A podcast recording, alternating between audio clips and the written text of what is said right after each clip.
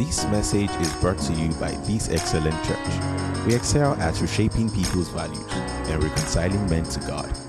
You're about to hear peace and preach. Be blessed. Thessalonians chapter 2. We shall continue in our series. It has been a blessing so far. Praise God. So, verse 1 says, You know, brothers and sisters, that our visit to you was not without results. We had previously suffered and had been treated outrageously in Philippi, as you know. But with the help of our God, we dare to tell you his gospel in the face of strong opposition. Hallelujah. You know, this thing just, it never ceases to make me marvel. It never ceases, ceases to make me stand in awe of what the apostles did at this time. You know, they say, he says, despite strong opposition, they did not cease to tell of his gospel. Despite strong opposition, they did not cease to tell of his gospel. Despite strong opposition, they did not cease to tell of his gospel. It is felt I think about a lot. It's something that I keep asking myself if I was at that time, if I was at that age, would I, would I have had the same courage to stand up and teach the gospel despite opposition? And there's something I noticed from meditating on this scripture. Apostle Paul tells us a couple of things about himself and about the way he was thinking that led them to be able to stand like that. I will take a look of, I will take a look at it and glean some messages from it. Verse 3 says, For the appeal we make does not spring from error or impure motives, nor are we trying to trick you. On the contrary, we speak as those approved of by God to be entrusted with the gospel. We are not trying to please people, but God who tests our hearts. So Paul begins to give us an inkling into the state of his mind and what the, the things that in his mind that make him someone that can preach the gospel despite strong opposition. He begins to give us an inkling into, you know, those the way he's thinking, his value system that makes him like that. Let's start again. If you from verse one again, you say, look at the way he says it. He says, "You know, brothers and sisters, that our visit to you was not without results. We had previously suffered and been treated outrageously. It says treated outrageously in Philippi, as you know. But with the help of our God, we dare to tell you His gospel in the face of strong opposition. For the appeal we make, that is the gospel we are preaching, we are, we are appealing to you to accept Christ, is, is not, does not spring from error or pure motives, nor are we trying to trick you. On the contrary, we speak as those approved by God to be entrusted with the gospel. We are not trying to please people, but God who tests our hearts. So, yes, there are three things I notice here that are Apostle Paul's state of mind that enables him to be someone that can stand and preach the gospel despite opposition. There are three things he mentions. Very interesting stuff. And these three things are lessons for us, right? You know, so that we can understand how these men were able to do what they did. If you understand the kind of mindset they had, it's not going to be difficult for us to also do what they did it's even difficult for us to also preach the gospel despite strong opposition. Because I guarantee you, we have not seen strong opposition yet. We have not seen strong opposition yet.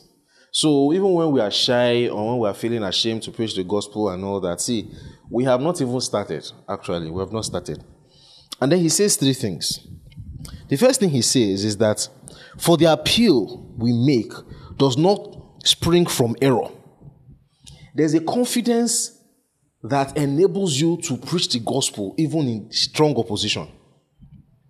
There's a confidence that can that you have that enables you to preach the gospel even when people are you have a lot of detractors and there's fear of persecution going on around you.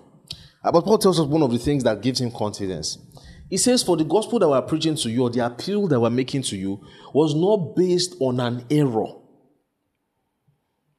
When you are not confident that what you are teaching is the correct thing, you will always be skeptical. you will be shy of preaching what you want to preach. When you are not confident that what you are preaching is not error, when you are confident that what you are preaching is not error, I, I saw a video recently that shocked me.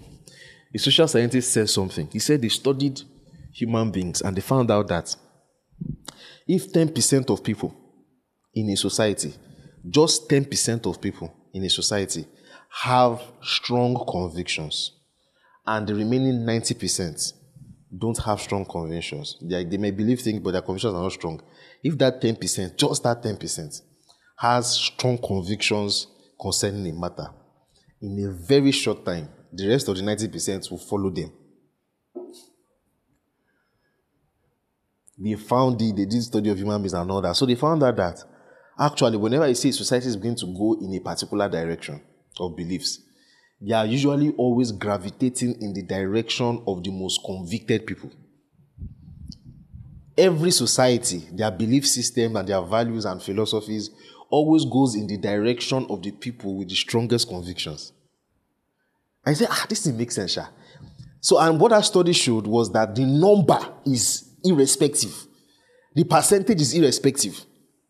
It doesn't matter if it's 90% of the society. If just a very few people have strong convictions, that entire society will go in the direction of those people that have those strong convictions. So, that is the reason why when you are looking at the West and you are saying, what is wrong with them? The number of people that have all these LGBTQ issues, they are very small in their society. Yet the whole society is going in that direction. Everybody is going in that direction. The whole media, their whole everything is going that direction. That's the reason why.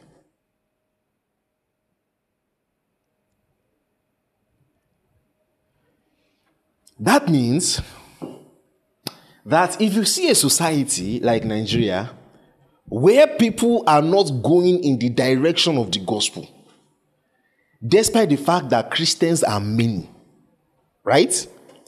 It means that the Christians in that society are not demonstrating conviction in the gospel. That's what it means. If you see a society where you have reached an equilibrium, children of darkness are in the dark and there's nothing moving them. Children of light are also in their light, nothing moving them. You know what it means? It means that children of light in that society don't have convictions. It means they're not shining their lights. That's what it means. Wherever you are as a believer, if you truly have convictions, what should happen is that you should be like a graviton. You should be like a source of gravitational pull. People should be you should your presence should make it difficult for people to stay in the middle. When you show up in a place, people should either choose you or choose darkness. There should be no place for in between. So even in a society, eh? And a lot of lukewarm people around you and all that, it means you don't have convictions. That is the reason why we tell people. And I'm going to say, no, that's why Midwest Wednesday services are for dragging people, are for talking freely. As I keep telling people, the solution to societal problems is not kingdom takeover. If you are living in a society where the where the gospel is not prevailing, huh? If you are living in a society where the gospel is not prevailing, the solution is not to make Christians the president of that country. Are you with me? The solution is not to make Christians the president of that country. The solution is for, even if there are only 10 Christians in that society, they should have strong convictions. If believers in a place have strong convictions, it's just a matter of time. They will pull everybody. That is why the history of the church has always been the way it is. That's why Christianity is the only religion that you will see in a spread all over the world, even though it was a Jewish religion initially. A religion that does not have political or cultural um, um, skewing or affiliations. It is among the whites, it's among the blacks, among the Asians, among everywhere. Do you know why? When people, Christians that have convictions, go up to a place, it's just a matter of time. That's why, despite the, the strong opposition that the believers had at this time, they were still able to convert and conquer and you know make the entire Mediterranean take the entire Mediterranean for Christ in less than 200 years. Society always flows in the direction of the strongest conviction. Conviction is palpable. Conviction wins hearts. God will use your conviction to convict people. Do you know what I just said now? God will use your conviction to convict people. A lot of people are not sure. They just want to know that you are sure. A lot of people are not sure, but they want to know that you are sure because there are a lot of nonsense philosophies out there. So that's why Paul now says, What we are coming to preach to you is not error, say. That's what Paul was saying. That's why I can die on this hill. That's why I can die on this matter. Because what I'm preaching to you is not a error, it's not something we cooked up. So listen to me. Hmm? The, one of the reasons why you are probably not able to communicate your faith with people around you is because maybe you are not sure that your faith is correct. Maybe you think you have believed an error. Right? So it's not in this service now that I will correct that. But see, if there's anything worth believing in this world, is Christianity. If there's anything worth believing, you know all these theoretical questions that people always ask that um, what if someone brings up one evidence today that shows that maybe Jesus did not die, or what if someone comes and tells you today that Kineko Kineko, there's something that happened between Jesus and the apostles. Jesus said some crazy things that normally supposed to drive people away. And everybody left him. Then Jesus turned to them and asked them, You people are not leaving. Do you know what Peter said to them? He said, Where are we going? Who else has the words of life? Where are we going again? That is the matter of this Christianity. Someone say if Christianity is not where else will I go? I'm sorry, with all due respect, you know, is it Islam now? Is it atheism in this world? How? Do you understand? W- which one? What will I do? Where, where do I want to go again? If there's anything worth believing, it is this gospel that has changed the world. Hallelujah. So he says, we did not preach from error. One. Number two, or from impure motives, nor were we trying to trick you.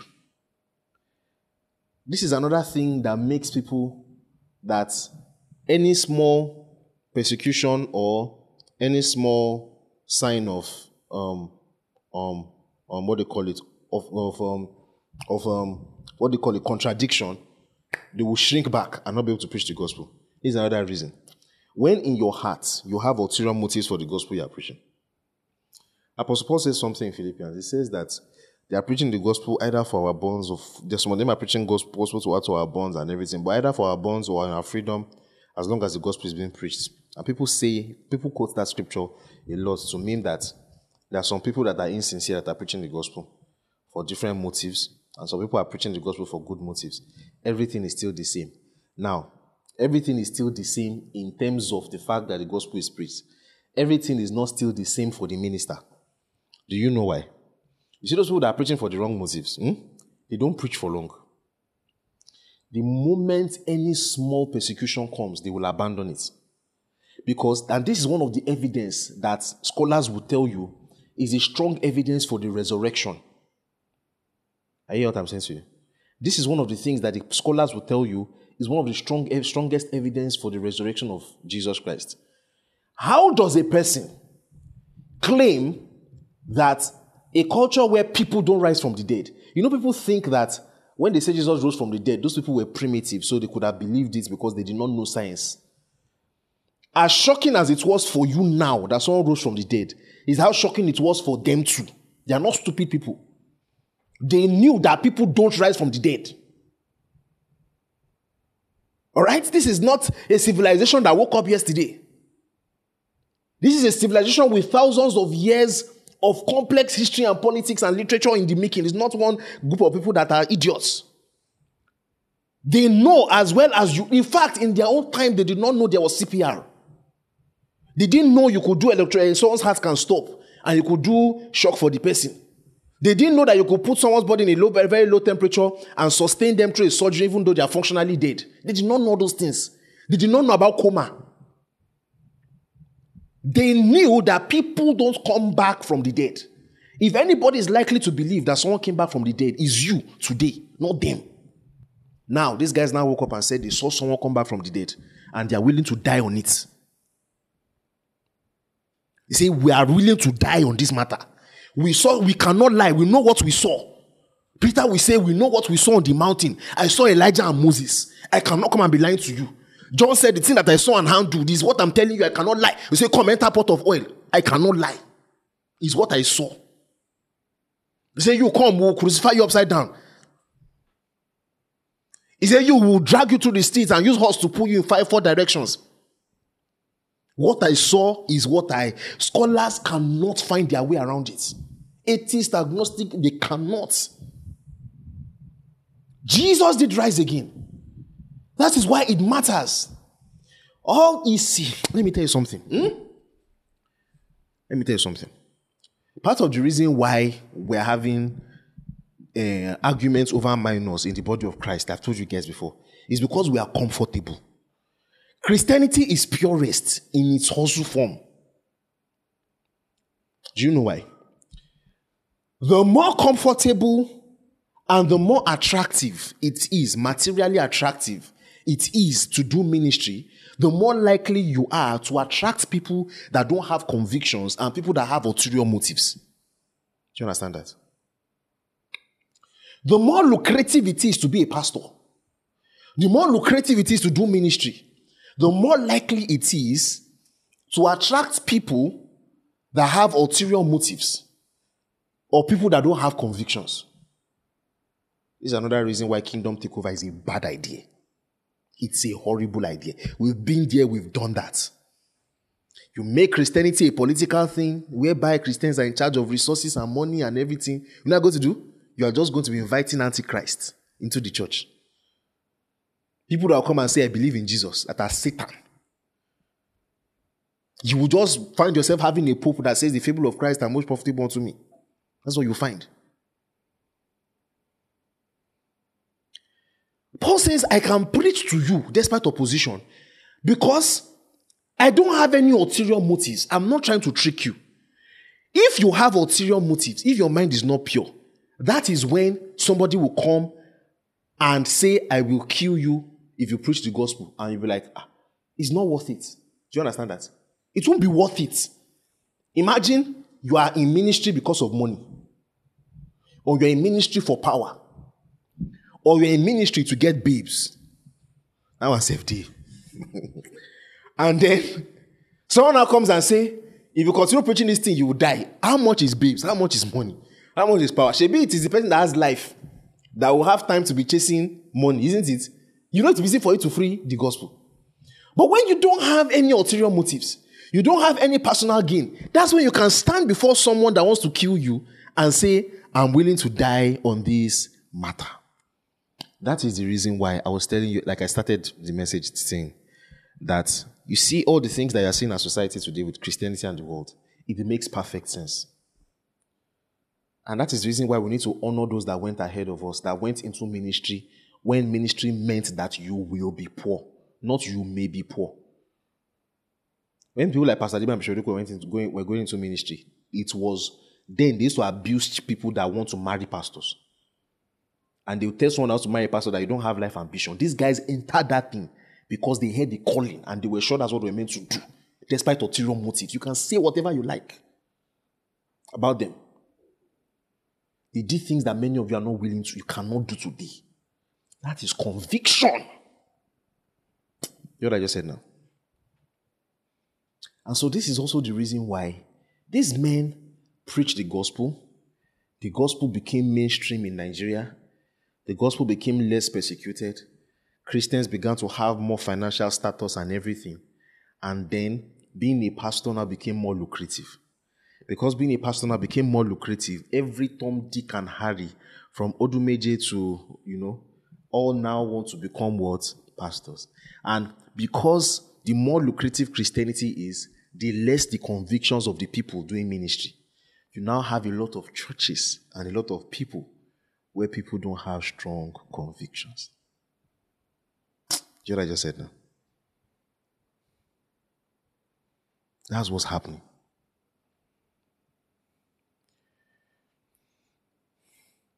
Ministry has become too lucrative for people that don't have convictions. The barrier for entry is too low.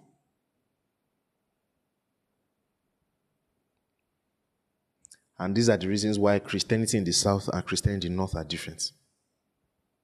When you hear that someone is a pastor in Jos, it cannot be, I'm sorry, it cannot be the same with a pastor in Lagos. I, I don't, I know, I know what I'm saying. When you hear someone is a pastor in Maiduguri, eh? Is not the same. When they preach safe, you will see the difference. You understand what I'm saying, Avi? You guys got what I'm saying? You will know. You guys can you can list them as I'm talking now. Some names that you will know. There's a reason. And then you will now notice that as you know, money and status is entering the mix, Okoto also will start what? Because there's something about the place of convictions and standing to preach the gospel. Being able to look at people without any motive of trying to make money from them, trying to gain status from yourself, trying to get power for yourself, or trying to get the good things of life from yourself, that you are preaching the gospel for their sake. Hmm? You will notice that such people, when they are reading the Bible, they will just be saying the correct things. Is when you have an agenda that you'll be looking at the Bible and the Bible is saying one thing and you are now seeing something else. It's easy to take scriptures out of context when you have a plan. Do you understand that? Taking scriptures out of context is easy. Is when you've looked at people, right? And there's money to be made. You, you are not thinking salvation of souls, strengthening of convictions. You know, people working the plan of God for their lives. That's not what you are thinking. You are thinking stuff, kingdom take over stuff, all these kind of things. That's when you be reading Galatians and you'll be seeing the promise of Abraham as money, not the Holy Spirit. Do you understand that? It takes a particular kind of lack of conviction to see certain things. If I put you in Maiduguri where they tell you that Boko Haram can come tomorrow, when you are reading Galatians 3, I'm telling you, the promise of Abraham you will see will not be money. That's not what you will see. You know what I said? That's not what you will see. He says that's why I can stand before position. I know that I'm not teaching error. I know that my motives are pure. And finally, verse 4 now says, On the contrary, we speak as those approved by God to be entrusted with the gospel. We're not trying to please people, but God who tests our hearts. Finally, the conviction of knowing that God sent you that you are accountable to God, that God entrusted you with the gospel, is what makes people stand to preach the gospel and not be having a Christian life that is like this. When you know God has sent you, that the word is your mouth is from God and you will give accounts. This particular one helped me change my life. This particular one. Knowing that the word coming out of your mouth is not your own, but the word of God, and you will give account to God. That God is the one that called you and has entrusted you with so precious a gospel, and you will give account for how you share this gospel. What it does for you is that you're in the place of work and people are talking and you're not shrinking back. You are saying what you are saying with a confidence.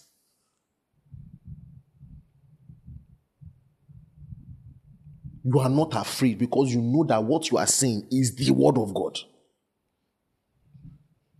Knowing that God called you. This conviction is what you see in many of our fathers. Conviction that God called me. Growing up in living faith, you hear Bishop Rico say things like, except God did not call me. that statement. We were when in church, then that statement was hype statement. you know, things that are moving, things that are going, church is praying for you this week, this week, and all that. You just enter some kind levels. Maybe Bishop will just vex.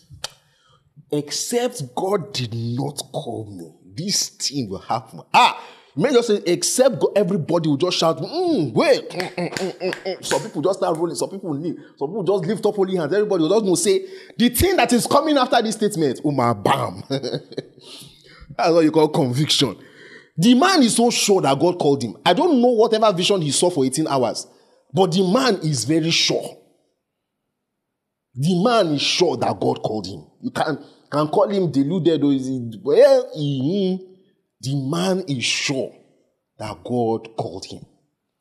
How sure are you that God called you? You think that God has to give you 18 hours vision for it to know that God has called you? The day you got saved, He called you.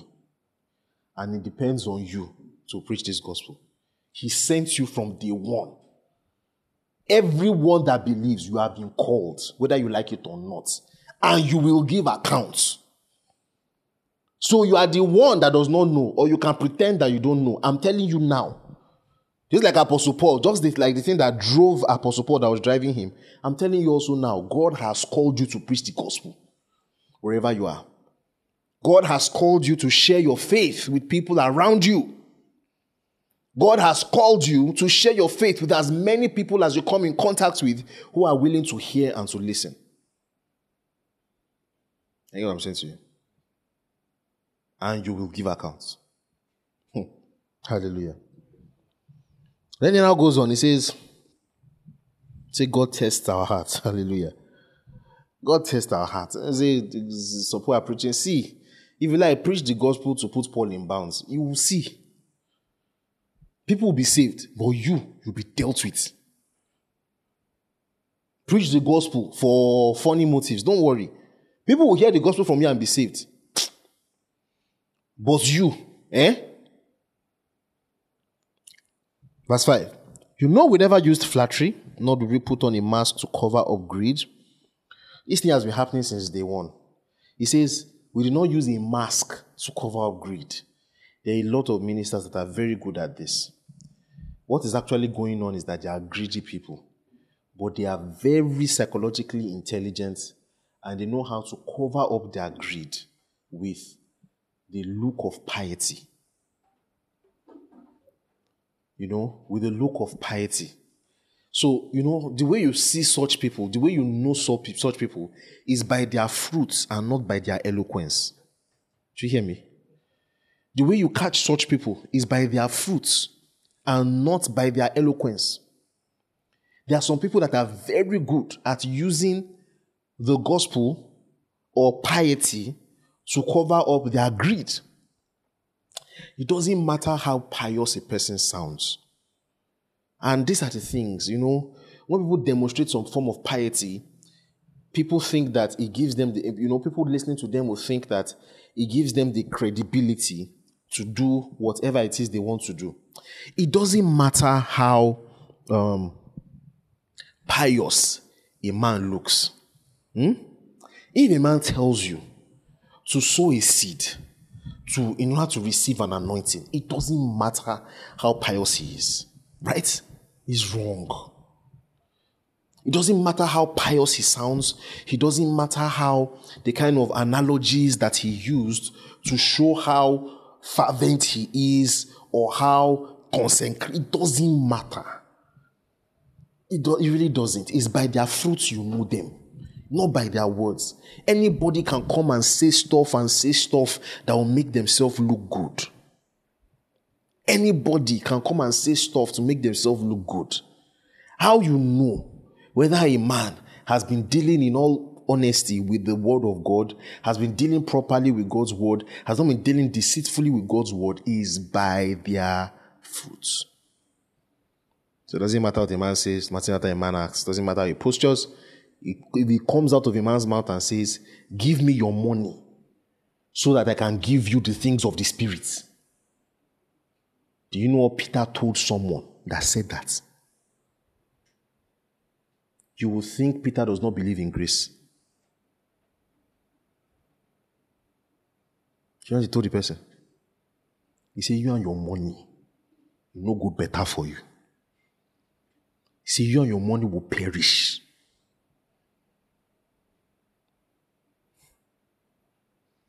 It doesn't matter.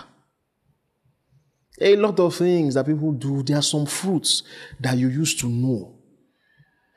When you see someone doing some things in ministry, conducting themselves in certain ways that is about giving themselves more influence over people, look at the kind of relationships they are making, is by their fruits. You know them. Some people, they, using a mask, by their fruits, you know them. Watch what people do. Watch what a minister does. That's the thing that you know. Sometimes someone might not even have tact and might be messianic because they don't know how to talk. Watch their fruits. He says we put on we say we never use flattery, nor will we put on a mask to cover up greed. God is our witness. We're not looking for praise from people, not from you or anyone else, even though as apostles of Christ, we could have asserted our, our authority. Instead, we were like young children among you. I think we talked a lot about um, apostolic um, privileges and honor we talked about um, the book of Galatians. Let me not bother going to that because a lot more, lot more to say from this chapter. Let's just move on. Just as a nursing mother cares for her children, so we cared for you because we loved you so much and we're delighted to share with you not only the gospel of our God, but our lives as well. There's something I want to say that connects to the end. Let's just go on. Surely you remember, brothers and sisters, our toil and hardship. We worked night and day in order not to be a burden to anyone while we preach the gospel of God to you. You are witnesses, and so is God, of how holy, righteous, and blameless we were among you who believed. For now, for you know that we dealt with each other as a father deals with his own children, encouraging, com- uh, comforting, and urging you to live lives worthy of the Lord who calls you into his kingdom and glory. And so there's something happening here. You see, Paul is using an example of his own proper conduct towards them. He's using himself as an example. And he keeps saying how we conducted ourselves well, how we conducted ourselves well, talking about the, using his, himself and his conduct as an example for them. Hallelujah. You know, using himself as an example for them and keeps telling them and telling them and telling them. In now says verse 13, and we also thank God continually because when you received the word of God, which you heard from us, you accepted it not as human's word, but as it is actually, which is the word of God, which is indeed at work in you who believe. For you, brothers and sisters, became imitators of God's churches in Judea. Do you see that? You became imitators of God's churches in what? Judea. So, there's something interesting here. Paul is using himself as an example, right? Paul is using himself as an example for them. And you would ask yourself, is Paul virtue signaling here? That means, is Paul trying to show himself as a good guy, as a, an upright apostle? Is he trying to hype his own self and all that and all that? And you know, the question here is what Apostle Paul did here, is it appropriate? How do you distinguish this from virtue signaling? How is this different from what the Pharisees did? How is it different? How is what, what Apostle Paul did here, talking about what he did right, what he did correctly, and all that and all that, how is it different from what the Pharisees did? Does anybody have any idea? Share what do you think? How is it different from what the apostles did, from what the Pharisees did? What is the, how is it, uh, what, what is the line between what Paul did and what the, what the Pharisees did, where a man talks about what he did right? When a man talks about what he did right, how do you differentiate it? Do you have an idea? Uh-huh. Okay. Exactly. Perfect. That is it. Paul was giving an example for them to follow. Paul was not talking about qualities that he himself does not practice.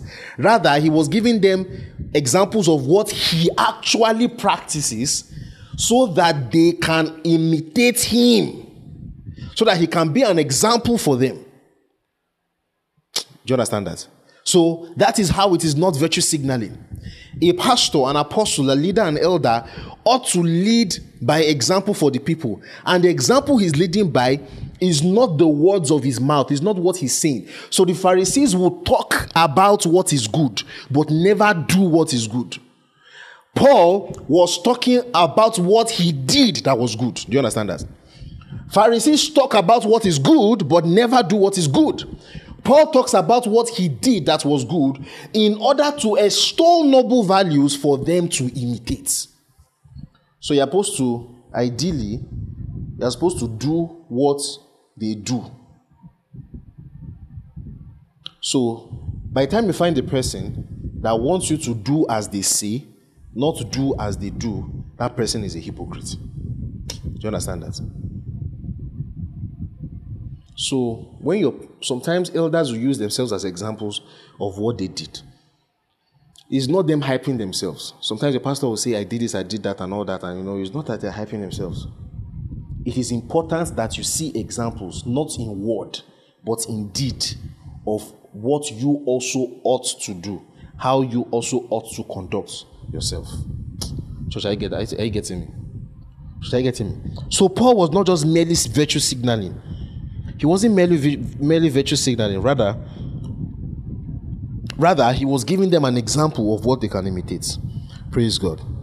So he now says, For you, brothers and sisters, you became imitators of God's churches in Judea, which are in Christ Jesus. You suffered from your own people the same things those churches suffered from the Jews, who killed the Lord Jesus and the prophets and also drove out and drove us out. They displeased God and are hostile to everyone. So, can you see the kind of um, enemy of the gospel we're talking about. We're talking about the days when there was no phone and there was no internet. And these enemies, these hostilities to the gospel, will be following them around. It's weird. So this tendency for people to be seeking after people to persecute is not new. In fact, in these days, it, take it took a whole lot more, lot more deliberateness. Imagine Paul, that when he was still Saul, before he got born again, was someone that would go from Jerusalem, take letters, right? And be heading towards Samaria to go and persecute and kill people. They had a network of Jews in synagogues controlled from Jerusalem. And they were sending people all around the world to persecute people. Such that you will go to Jerusalem and people will come and be saying, You are the guy that was preaching so so so so thing in Galatia. They will follow you from and they didn't have phone. They didn't have, they had only donkey and leg and ships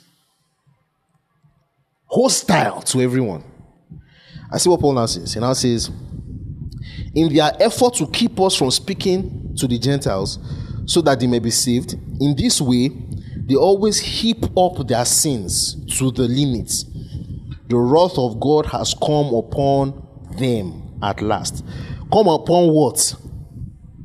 The wrath of God has come upon what? The wrath of God has come upon what? Is it human beings? or animals or an inanimate thing. So uh, there's a book I'm reading, and then I discovered something. There's a very, is a gnostic tendency. Tendencies is part of the fruit of the whole gnostic inclination. So let me tell you something. I'm sure that if I sit down and do a good thinking and spend some time, I can count the number of heresies, Christian heresies there are and all those heresies do is that they keep coming and resurfacing, coming and resurfacing. They are very incompatible with the apostolic doctrine.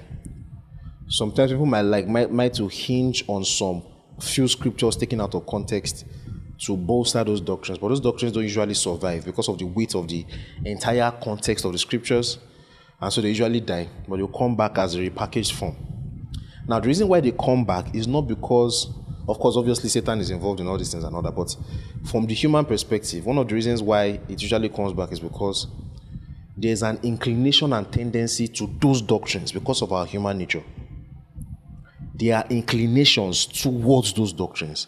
And so that's why people who have never read um, Origen or Irenaeus or read the Gnostic teachings in 2020 will read their Bibles and find themselves having impulses towards those that slants.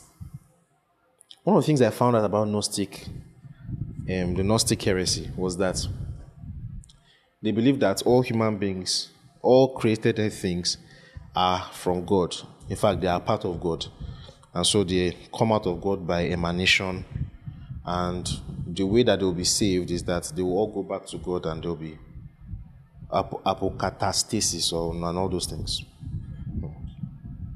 Now, one of the major parts, which is now featuring in progressive Christianity and universalism and all those streams, is the fact that under the Gnostic view, which you see in Marcionism, right? Which came up in Marcionism, which came up in all those other doctrines. Anything influenced by Gnosticism is that impulse that keeps coming up. It's the impulse to say that God does not judge people. The Gnostic version of it is people are from God, they are part of God, they are emanation from God.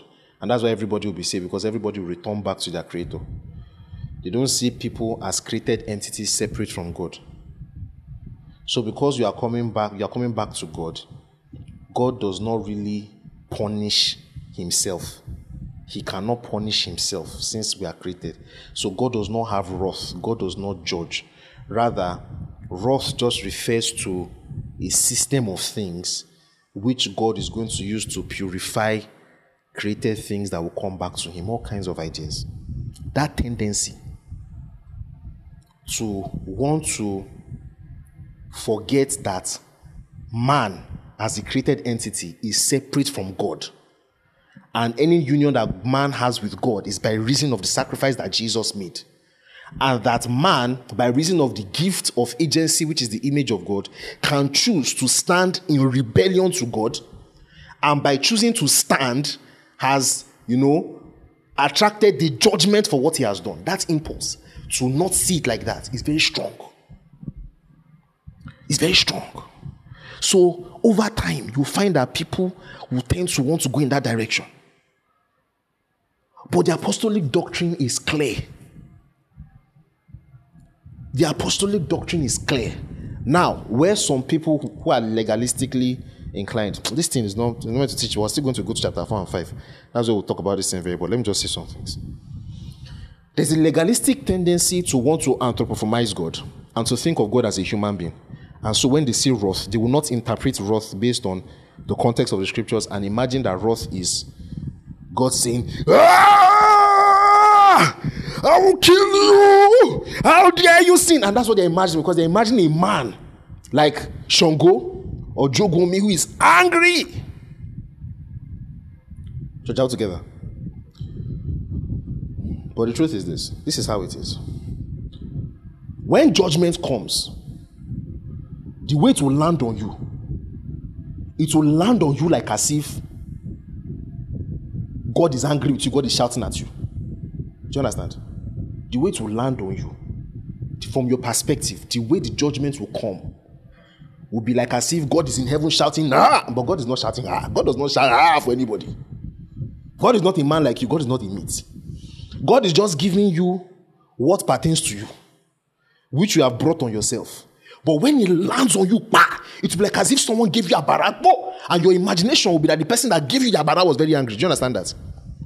So when a man receives the judgment of God, he calls it the wrath of God. That's why in that day, when they were Mount Sinai, they were hearing thunder and lightning. Do you know what was happening? It was the physical manifestation, you know, of the presence of God. God just, you know, just did, just showed up small, and it was thunder and lightning. Because if God should even show up, everything would disappear. But they were hearing thunder and lightning, and what they were hearing is maybe God is shouting and saying, ah, "I will kill all of you." I say, "No, don't talk to us." Moses is going to talk to us. God is going to be shouting at you. Do you understand that? Do you get what I just said now? God's temperament is Jesus' temperament. The problem is that when it lands on you, it will land like what? Wrath. So man will say the wrath of God. And in certain places, will also be equalized with the judgment of God. So it's not as if God is emotional like a man. The wrath of God refers to God's judgment of people for committing sin. But this is where there's now another error. God judges people. The wrath of God is coming on them. Do you hear that? God judges people. Every man will receive according to the works of his hands. Don't get it twisted. If you reject God, you will pay for your sins. The thing that will land on you will be like as if God is shouting at you. Do you what I just said now? So don't judge people and say, God does not have wrath. God has wrath. That's what they're describing. In that God has judgment. At the same time, well, that's one side of it. Don't also think that God's wrath is that God is angry at people. In fact, God is tender, mercies, and loving. It's because of the way the judgment appears on them. Those same people, right? If they just receive mercy, pew, it's gone. You understand that? There's a very strong Gnostic tendency to make God like man. To break the separation between God and man to the point where God is functionally our meat.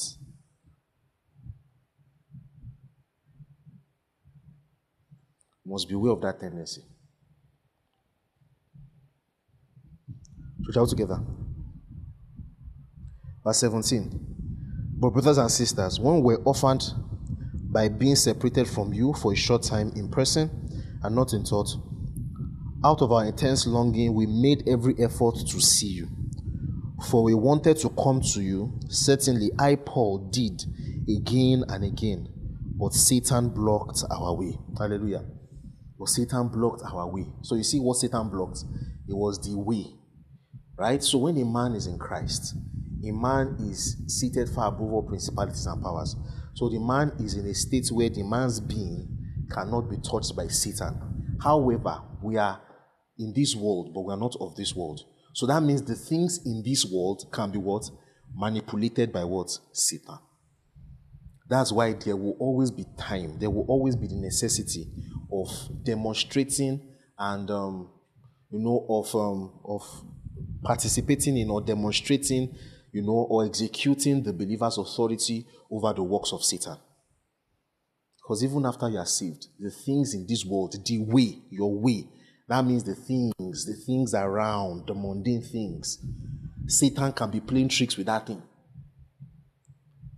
Imagine it's in Paul's day now. Paul wants to go and preach the gospel somewhere. That's when Satan will go and enter one man and whisper in his ear. Or maybe the man is not even saved. And enter the man. And the man will come and block their way lock the hotel room or lock the door, they won't be able to come out. Then they will start praying. We start shouting, What is wrong with this stupid man? Why will you do this? They want to drive out of the parking lot. And then that's when one man, one spirit just enter him. He will just come and park his car and block you. Say, what is the meaning of this nonsense? What's the meaning of this nonsense? Can you call? Can you call? You're going for a program, you want to preach the gospel to people. That's when one conductor, bus conductor, something just enter his head, they just do shoom. He will now come and bash your car on your way to a program to go and minister. There's somebody there praying, receiving, Satan standing in the way. You, the guy would just, you know, that like film. Um, bah, just bash your car. That's what he meant. Satan will now be playing pranks. Be playing pranks, be playing pranks. You understand that? And so this is where the believer's authority ought to be demonstrated. This is where you begin to see some things. There are some coincidences that are not meant to be. Divine coincidences are what they call it um, divine leading. Why I say some there's no that's why I always say there's no coincidence. There's some coincidences that when they are happening and they are leading you to the fulfillment of God's plan for your life, you know that this is not a divine coincidence. This is God's leading. At the same time, there are some coincidences that when they are happening, you know that this is satanic coincidence. This is satanic leading. this is satanic what coincidence. You know you're meant to do something, the plan of God for your life or something, and then that's when one funny thing after another will now be happening. One funny thing is when you know you have to. You understand? You have to pray. You have to speak to Satan and curse it, or curse the worker is doing. Speak against it, order it out. You understand that? Paul be preaching to a place, and one guy called Jesus will now come. Do you know he was a demon? You can tell. You now be talking and be saying rubbish, saying rubbish, saying rubbish. You be stopping what you are preaching, saying what you are preaching. You speak. Speak. Right? You speak. So these are the places where the believer ought to take authority. There are some places where Satan is acting, where you have the right to tell Satan to take it out. You don't see that thing will just dissolve supernaturally. Do you understand that? It's very important. Finally, for what is our hope our joy, or the crown in which we will glory in the presence of our Lord Jesus when he comes? Is it not you? Indeed, you are our glory and what? Joy. This is the fruit of ministry. This is the reward of ministry. Lives changed. This is what you'll be remembered for. And this is what the goal for any ministry should be lives changed. Not numbers attained, not amount of money made, not amount of physical structures built, not amount of times that Um, presidents of the world have invited you to talk to them, not the amount of times that your program was aired on CNN, on DSTV, on BBC, not the number of times that the world praises you, not the number of times that the world recognizes you. This is the crown, the joy, the hope, the glory of a minister. You, the people. Lives changed. How many value, how many people's values have been reshaped?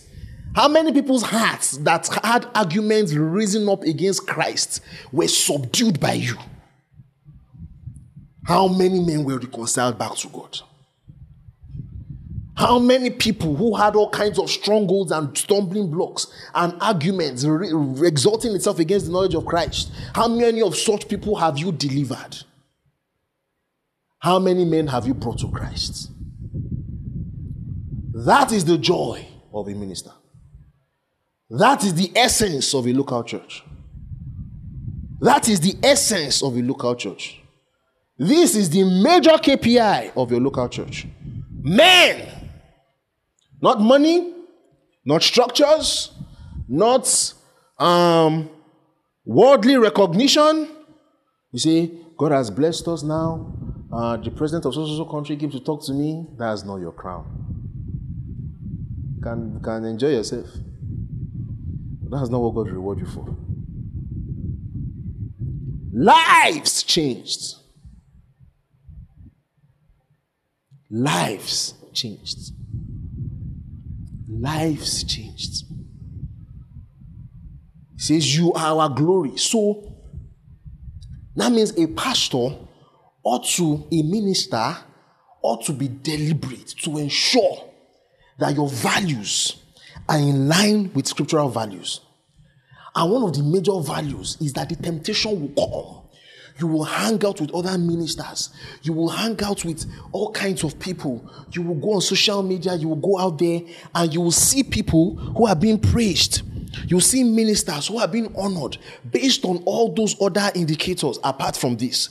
You ought to be deliberate to ensure that you don't allow your heart be drawn away you must insist that the way that you will check your progress as a minister is in how you are changing lives. You must insist that when you see church accounts and someone sends some money inside, that you don't see yourself rating yourself by the account balance of the church. You must insist that when people are sending you honorarium, depending on the size and the number, you must insist that that thing will not influence your judgments of how you are pleasing the God, of how you are pleasing God. You must insist that the, the thing that you will focus on, which you will pursue as that which you will give account for, is the lives you have changed your messages, your teachings, your programs, everything you are doing during as I'm you can see the way I'm closing my eyes, I'm talking. I'm talking to you, I'm talking to myself too. You must insist that everything you are doing is towards the end of getting men saved, strengthened, increase their conviction, reshape their values, reconcile. That's what the focus is. To hell with money. Money comes, fine, bless God will spend it and we use it for good stuff. Money does not come, his mouth isn't to preach the gospel. Let's continue. Hallelujah. Church, all together. Nobody recognizes you, nobody's hyping you, nobody sends your father. No problem. I send my father in heaven. Hallelujah. Oh, my father in heaven sends me. Hallelujah. You continue. Lives, values reshaped, men reconciled. Values reshaped, men reconciled. That is the focus. That's what you are driving at. Whatever we are doing, whatever materials you are putting out, is not to aggrandize yourself or to let people know that your church is going up or that you are getting more popular, you are getting more clout, you are getting more influence. What your mind is pushing at is values reshaped, men reconciled back to God. That is your crown. That is your joy. That must be your joy. You make it your joy. If it is not your joy, you sanctify yourself till it becomes your joy. If because of the way you have been brought up, your mind looks at when they start inviting you to minister in America as the joy of ministry and as a sign of progress, you must reshape your own values as a pastor and kill that spirit. Kill it. You must insist Lives changed. That's our joy. That's our hope. That's our crown. That's our glory. That's what I will glory in. I will glory in lives changed. I will glory in lives changed. I will glory in lives changed. I will not glory in money. I will not glory in crowd. I will not glory. Crowd can be a good thing. Of them, I understand. But not crowd of people that all of them have conviction. I just come to come and do social program every Sunday. Do you understand what I'm saying to you? Right? So uh, maybe I should use that example so it doesn't sound confusing. I will not glory in money. I will not glory in structures. I will not glory in fame and popularity. I will not glory in material or worldly influence. I will not glory in all those things. I will glory in lives changed. Hallelujah. And God will help us in Jesus' name. Please bow our heads and let's pray. Thank you for listening to this message. We hope you were blessed. For more updates on our programs and audio messages, follow us on Twitter, Facebook, and Instagram at This Excellent Church. God bless you.